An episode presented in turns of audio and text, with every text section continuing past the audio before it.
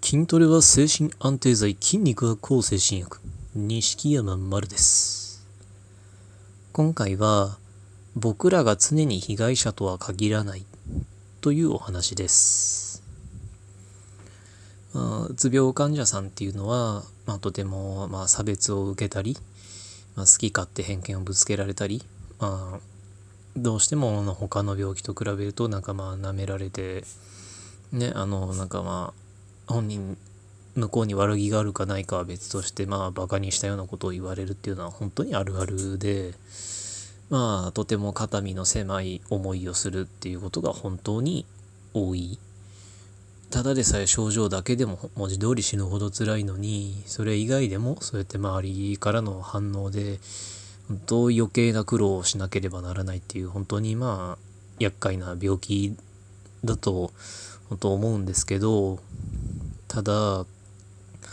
だからといって常に僕たちが一方的に被害者なのかって言ったらそういうわけでもないと思うんですよね。というのもあの僕が今までちょその直接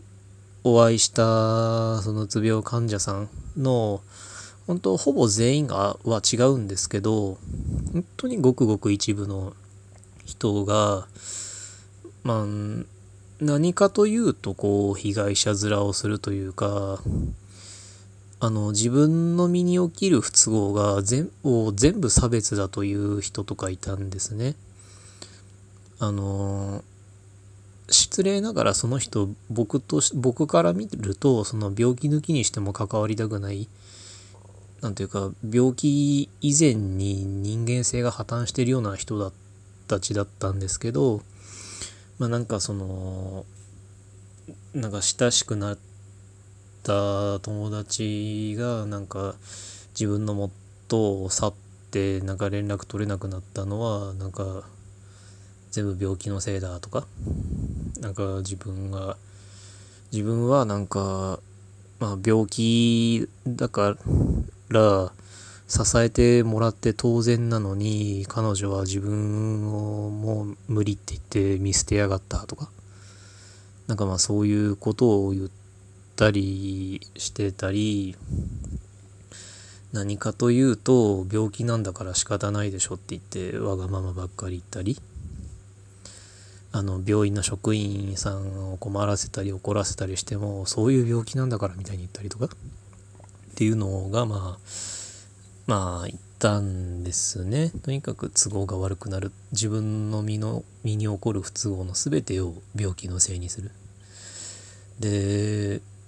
あの自分のわがままが通らないとなんか差別だみたいなこと言って自分が被害者みたいな顔をする。そういう、まあ、患者さんが本当にまあなんだろう幸いなのかな。幸いにもこうほんの少ししか見たことないんですけど、まあ、確実にいました。正直言ってあの直,、まあ、直接会った人にもいたし、まあ、あとネット上の,、ね、そのツイッターのつながりでもいたかな。まあそういうこともあったんですけど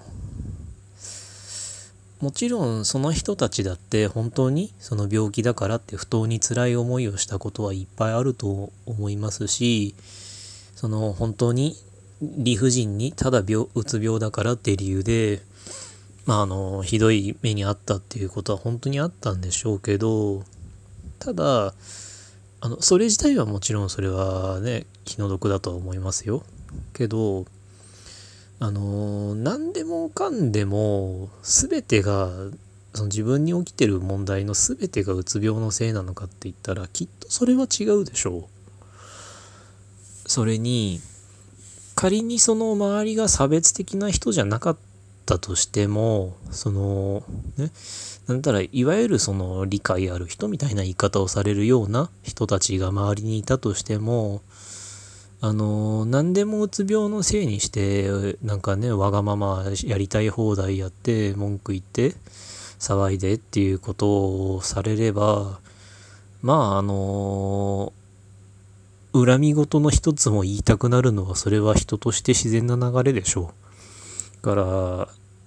あんたのは甘えだよみたいなこととかっていうのを例えば言いたくなったとしてもそれは仕方ないと思うんですよね。だから、もちろんあの、もう本当繰り返しますけど、僕は本当に、これは本当にほとんど見たことないですよ。こんな人たち。でも確実にいるんですよね。で、そこまで極端じゃないにしても、あの、ね、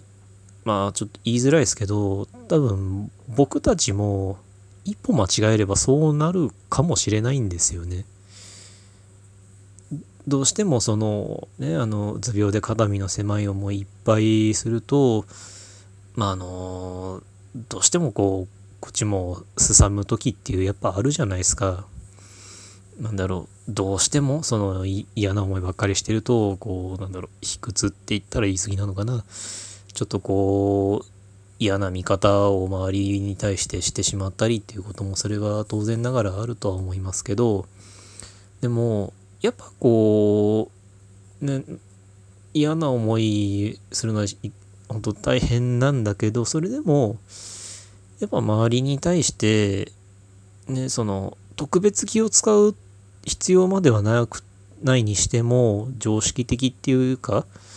その